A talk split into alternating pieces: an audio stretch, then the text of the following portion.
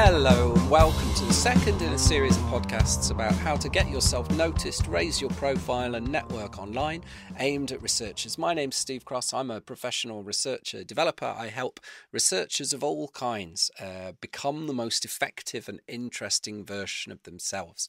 And I'm here with another researcher development expert. Hello, could you mind introducing yourself to our lovely listeners? Hi, everyone. I'm Sam Byers. I'm the researcher developer for life sciences, uh, and I'm based at Cambridge. Fantastic. So, in today's episode, we're going to look at how you can get your voice out there in audio formats. So, how to get involved in podcasting, how to become a guest on the radio, and also how to start your own podcast as a repository of the, the ways that you think about the world. So, listeners, here are some, some things you need to know. I've been making podcasts since 2010 when I started the Bright Club podcast, um, where academics would be interviewed by comedians and me, and we'd have these really wide ranging conversations looking at all the aspects of research through the eyes of people who don't do any research. And that was uh, exciting. It was the very early days of podcasts. We used to get huge numbers of listeners because there were more listeners than podcasts. Now I think there's more podcasts than listeners. Um, to this day, I still release podcasts. Um, every, I release quite a lot of comedy podcasts. I have a Dungeons and Dragons comedy podcast called Chaotic Adequate. And I also support a lot of researchers who are setting up and running their own podcasts. So if you go and uh, listen to quite popular science podcasts like uh, Why Aren't You a Doctor Yet? Uh, which is Alex Lathbridge, Suhail Patel, Oz Ismail, and Hannah Ayub. Or if you go and listen to Handmade, which is Anna Ploszajski, I supported both of those groups to set up those podcasts. And they're podcasts that work with researchers quite a lot. They're the sort of podcast you might want to get involved with. Um, Sam, how often do you get researchers coming to you and saying, I just want to be a famous TV presenter? I have to admit, I've never had somebody come personally and say that. Okay. I get that all the time um, because of the stuff I do. And I think one of the things that's important is that um, even the people that you see on telly, they didn't come from nowhere. They came from clawing their way up through doing little videos and through doing uh, little podcasts and the odd local radio session and all these sorts of things. Um, even someone as powerful as Sam with a university like Cambridge behind her can't uh, click her fingers and change your career forever. So you need to to do the little things first. And this podcast is very much about doing the little things, how to get involved to start with, how to start building up a body of work so that um, people want to hear from you and people think your voice is interesting. So I know that for a lot of researchers, it can seem that there are huge barriers to getting involved in podcasts. You know, you listen to all these wonderful things. It's the same that we see with so many things. And you think, how do I how do I get to be part of that rather than just listening to that. You know, I'm a researcher, I know things, I have stuff I want to talk about.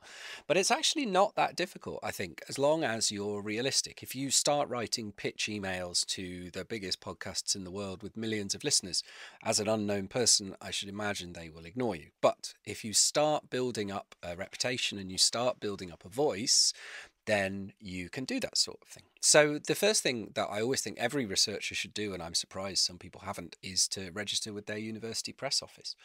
Go and let your press office know who you are, because it's your press office who are getting requests from uh, local radio, from national radio, saying, We need somebody who can talk us through the meaning of this new uh, artifact that's been discovered in Iraq. And um, if you're the person with that knowledge and the press office know that you're a kind of okay person and easy to get along with, you're not going to go into the local radio office and stink the place out and annoy everybody. Um, they'll put you in touch and they'll connect you up. And uh, that's lovely because you don't have to do any work. You uh, will just be found. And press offices get requests from all sorts of people these days, not just traditional media. They get requests from podcasters as well another one um, to add to that is if you are a member of a learned society as well, is to um, go and speak to their communications office as well. For example, when I was a member of the uh, Society for Endocrinology, you could go and sign up to their um, communications office, and when particular endocrinology related topics were perhaps creeping out into the media or into the wider um, into the general public, the wider the wider sector, they would look through the list of people that were specialists in that area, and they would they would approach you. And it might be that you had to write a piece for a newspaper or perhaps a, a local radio or something like that. So and the and the more you were, the more you did, the more regularly they would um, perhaps come to you. And they weren't just going towards their professors that knew everything. They were really keen to engage um, early career researchers in there as well. Yeah, because for a learned society, they're trying to recruit new members. So having your early career people doing that sort of thing makes other early career people in the field think, oh, yeah, I've heard of that thing. I should be part of it. No, it makes a lot of sense. So every now and then, uh, in terms of Cambridge, um, I see requests on social media from naked scientists looking for particular types of researcher to go in because they have a story about a new discovery in space or what's happening with influenza vaccines and they don't know local researchers who can talk to those sorts of things. So it's just worth following them on a few bits of social media because eventually there will be, if you are working in stem there will be a request where you can go oh actually i uh, am in cambridge. I can come into your studio easily. I'm very easy to get hold of. Um, why don't you let me come and be part of your thing um, that's kind of a Cambridge unique experience. There are people in London I know who have been up there, um, but usually, you know, they haven't got any money for travel costs or anything like that. So it's a thing for people in Cambridge. Um, one of my mentees has found a new service called Matchmaker.fm, which is a website. And I think there are other similar things around, which is essentially a repository of people who are willing to be experts on podcasts. And you put in the areas that you know about. And then when people are putting together a podcast about a specific area, they can go and search for an aeronautical engineer or an architect or and again that can be a way of getting involved i haven't seen the success rates of those things um, I think they're relatively new. So, I mean, your mileage may vary. I think is the phrase that people use for these things. Um, but there is there is a way to get yourself onto podcasts that you're interested in, and that is to email people. You can sit and wait forever to be asked to go on things, or you can email the people who make them and say, I'm really interested in your program. Uh, I think I'd be really good for it. Here's why I'd be good because I know about A, B, and C, or I can give you access. And access is a really big thing, both for any sort of broadcast and for podcasters. If you've got access to an archive or a set of information or uh, anything that they otherwise wouldn't have access to, they would be really, really interested in talking to you. So, my advice for writing one of these pitch emails is make sure you've listened to a few episodes of whatever it is that you're pitching for so that you understand the format and you can tailor your email so that it matches the kinds of things that they're interested in. If you write a very dry and formal email to a very light-hearted and fun podcast, for instance, they won't think that you're the kind of guest for them.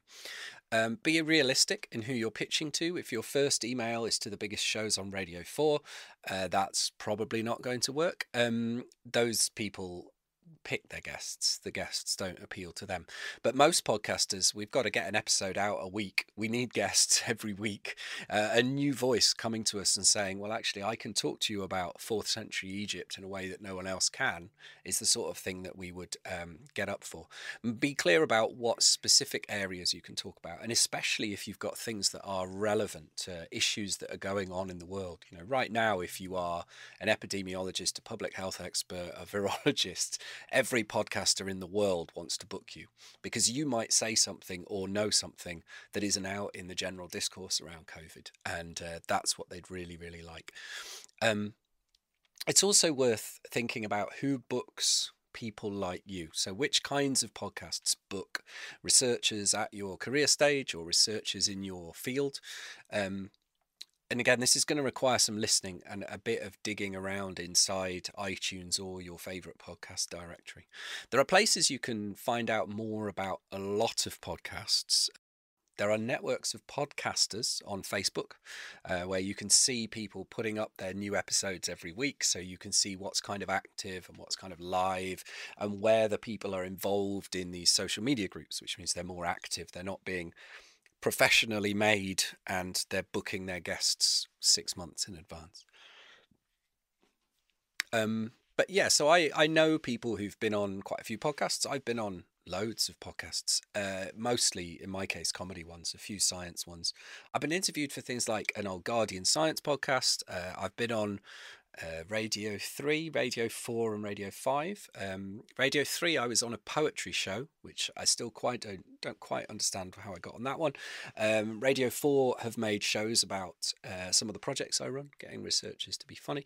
And uh, I was on a, a, very late night Radio 5 show, um, pre recorded, again, talking about what it's like being a nerd and funny.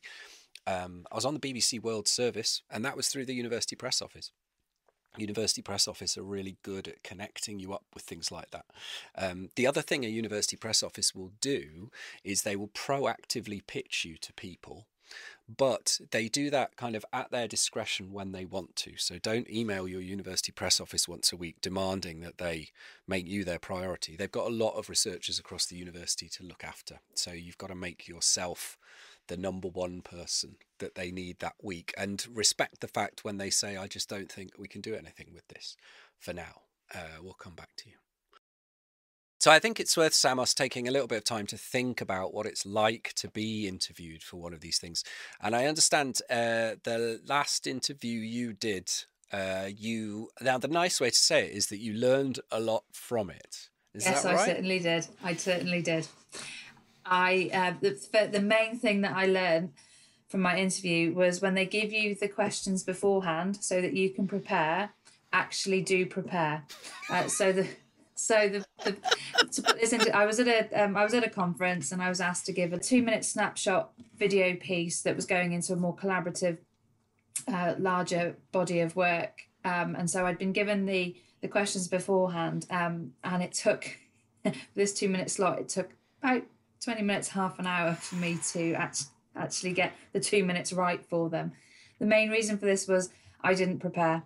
Mm. Given the questions, I thought, oh, I'll be able to do that, not a problem. You know, I could talk, I can talk the hind leg off a donkey, not an issue. And so focus more on my networking in the conference dinner part of the uh, of the uh, of the conference rather than actually preparing for this.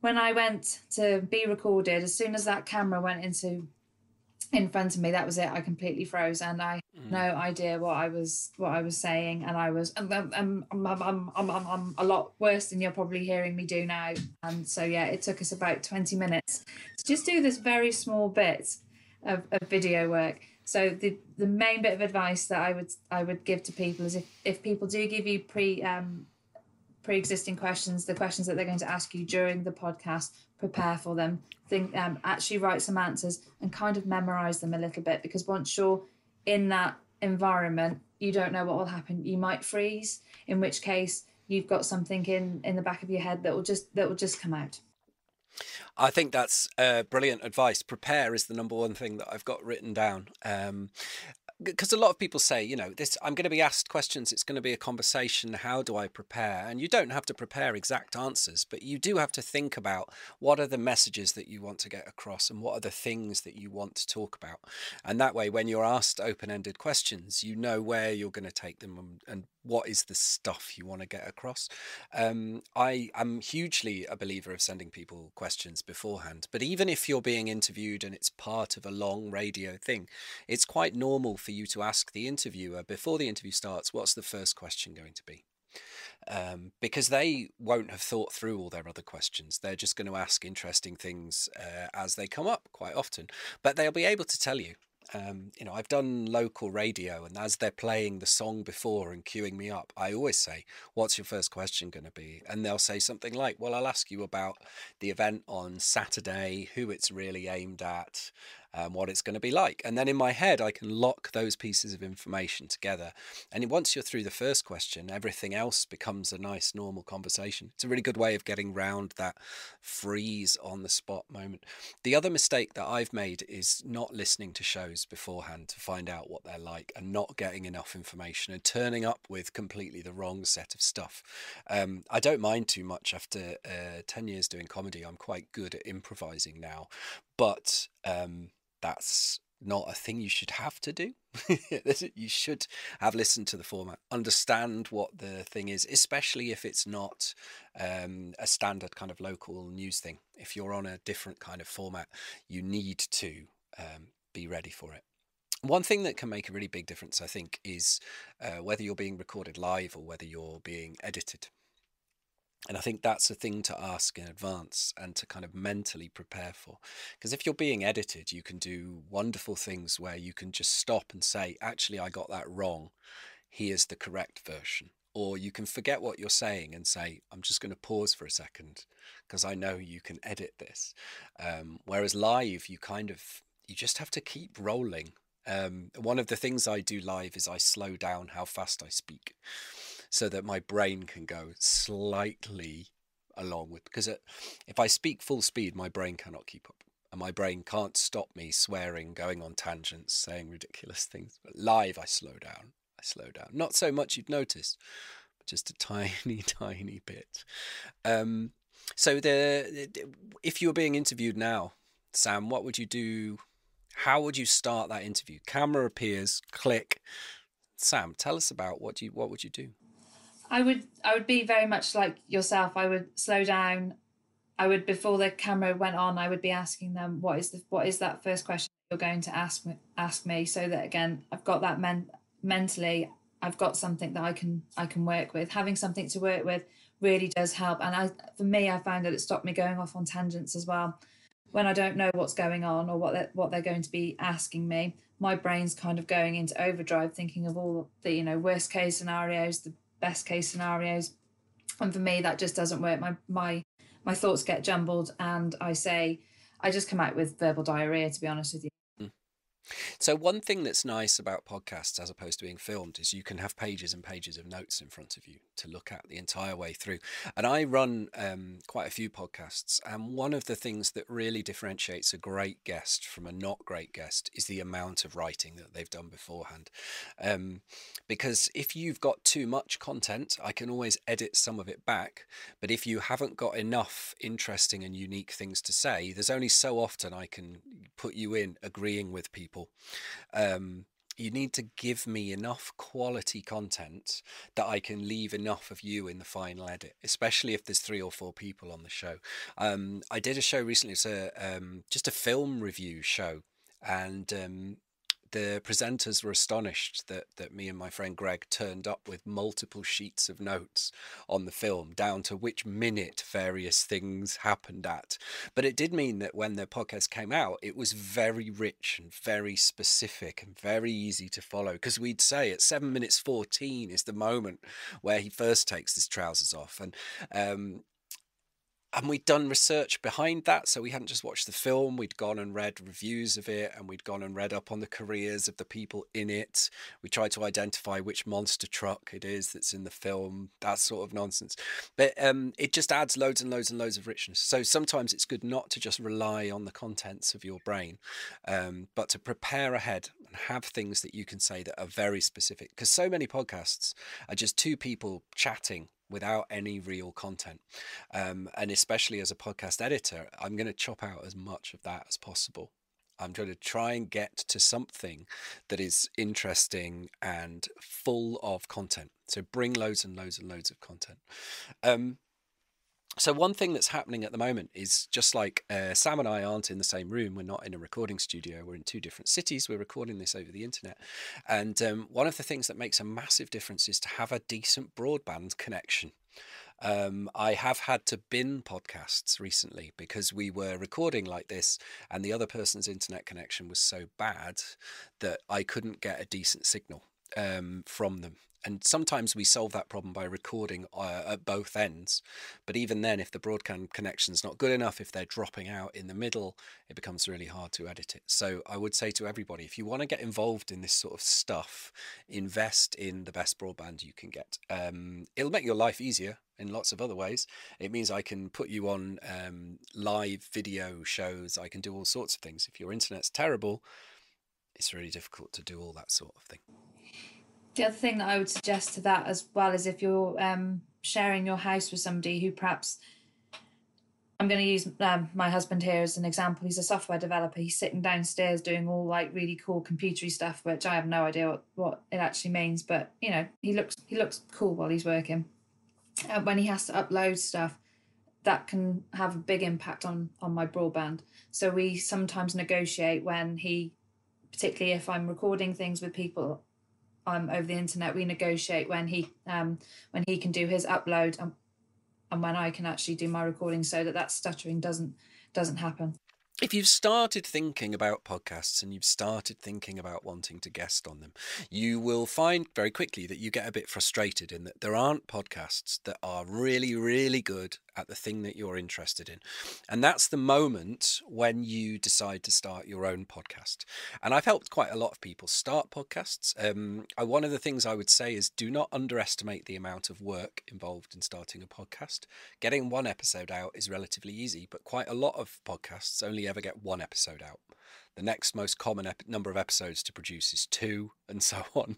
It's getting into that routine and producing it is really hard. But if you can, they're incredibly rich. Firstly, because you can invite people onto your podcast, which means they all owe you favors. Um, you can invite other podcasters onto your podcast because you want to go on their podcast. But the most important thing that having your own podcast does is it provides anyone you meet in any sort of networking situation, online or offline, with a really rich repository of what you know about and what you care about and what you're interested in, so that they can take your business card or they can see your name on Twitter. And then if they want to, they can go away and find out that actually you do know huge amounts about the history of uh, the Catholic Church and especially how its practices have changed over time. And that you've got this podcast where you interview other historians and you interview practicing religious figures and all sorts of things. I'm just picking an example at random. Um, and then they know that you're the right person to talk to. It also means that anyone who wants you to go on the radio, anyone who wants you to go on their podcast, knows that you know how to talk and be recorded uh, on a podcast. And there's lots of different ways to start them. Um, I'm a very kind of DIY podcaster. I use all my own equipment. I do all of my own editing. Um, you actually, I think, get a lot better at talking on podcasts when you've edited yourself on podcasts a lot. You learn your own annoying uh, habits and you take them out and you learn if you speak much too quickly or if you don't finish sentences properly in a way that you wouldn't notice uh, if you weren't podcasting. So th- that's uh, an important thing to do. But there are people who can make your podcast with you. If you've got money or if you've got research funding, which has a, a, an outreach and engagement element, there are people who will do the recording and the editing for you and help you put it all together. If you are thinking about starting your own podcast, there's quite a lot of skill sets that you need to have that aren't just talking about your subject. And it can be quite fun to learn how to market your podcast and get listeners, how to record your podcast and make it sound nice, how to get your podcast out onto all of the different platforms it needs to be on because it needs to be on iTunes and it needs to be on Spotify and it needs to be locatable through Android apps and all those sorts of things. And it's not impossible, and there's lots of sites all over the place that will tell you how to do it, but it's a set of skills you need to learn or you need to pay somebody to do all of that for you. But it can be a great thing for your career because one of the nice things you can do is if you want to meet some of the more uh, experienced researchers in your area, you invite them onto your podcast. You can and find yourself interviewing people that may end up being your uh, lab heads or department heads or heads of the research program that you're on because you've invited them onto your podcast. Everybody loves to be invited to come and talk about the stuff that they're interested in. You may well find your university has courses on how to set up and run a podcast uh, and preferred kit you can use. I know that um, UCL has a couple of small studios that are available to researchers to record their own podcasts. Uh, you might not need one. Really, the amount of kit and the perfect space you need for a podcast is absolutely minimal. You can start with two phones and go from there uh, and work your way up to having a beautiful soundproof studio and expensive microphones and big studio headphones and all that sort of stuff. And then you'll invest in that studio, and then you'll realize that um, because of uh, a massive pandemic, nobody's going to come round to your studio for quite a long time. And you end up recording everybody across the internet wearing uh, headphones with little mics on, which is what we're doing now. Um, Sam, does the university provide ways to help people start their own podcasts? The Engaged Researcher series is definitely something to, to look out for. So, this is the uh, public engagement training package, which runs um, from Michaelmas right through to the end of Easter term. The program, the, the training that they had that they provide is all on UTBS, so I would strongly recommend that you go and have a look there.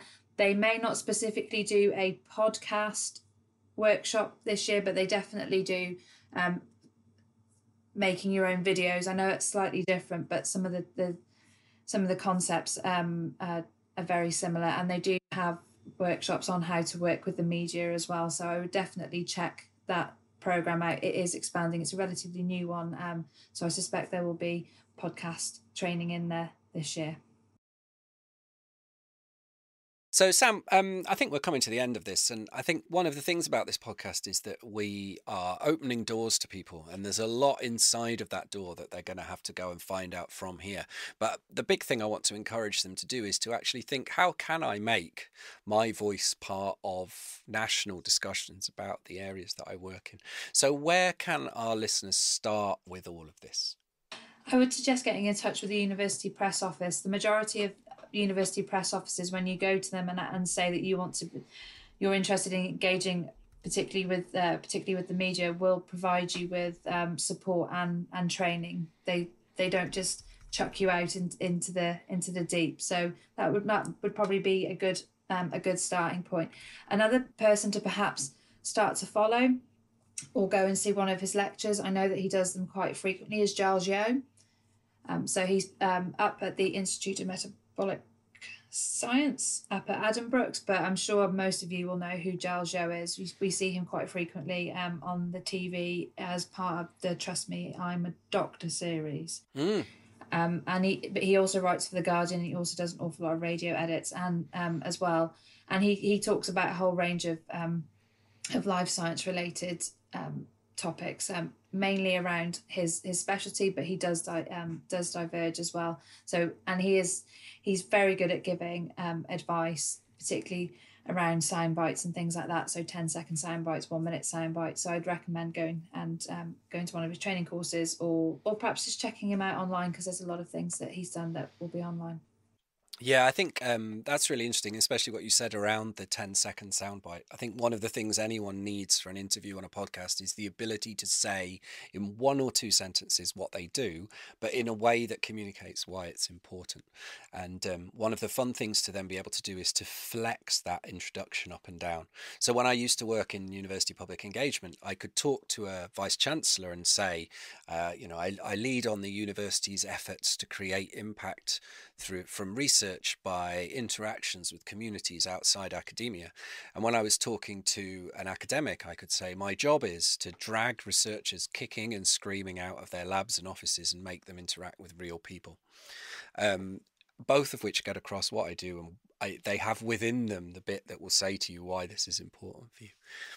Um, in terms of other support you can get, one of the, my favorite places if you want to get into uh, creating your own podcast is on Facebook. There is a group called podcasters support group facebook.com slash group slash pod support group. Uh, it's a closed group. You have to apply to be in it but that means that everybody in it is a podcast maker.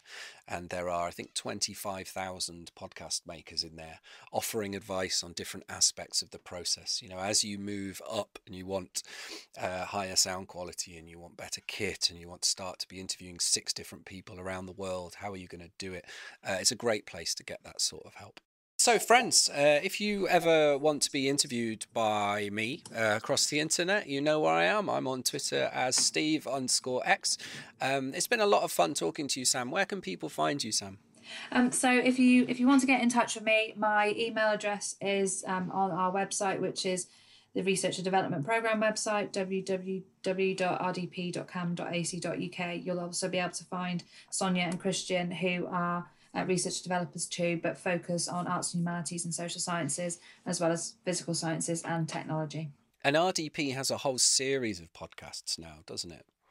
Yes, it certainly does. Um, you can find them via our website too, um, via RD On Demand. So if you go onto our webpage, you'll see online training.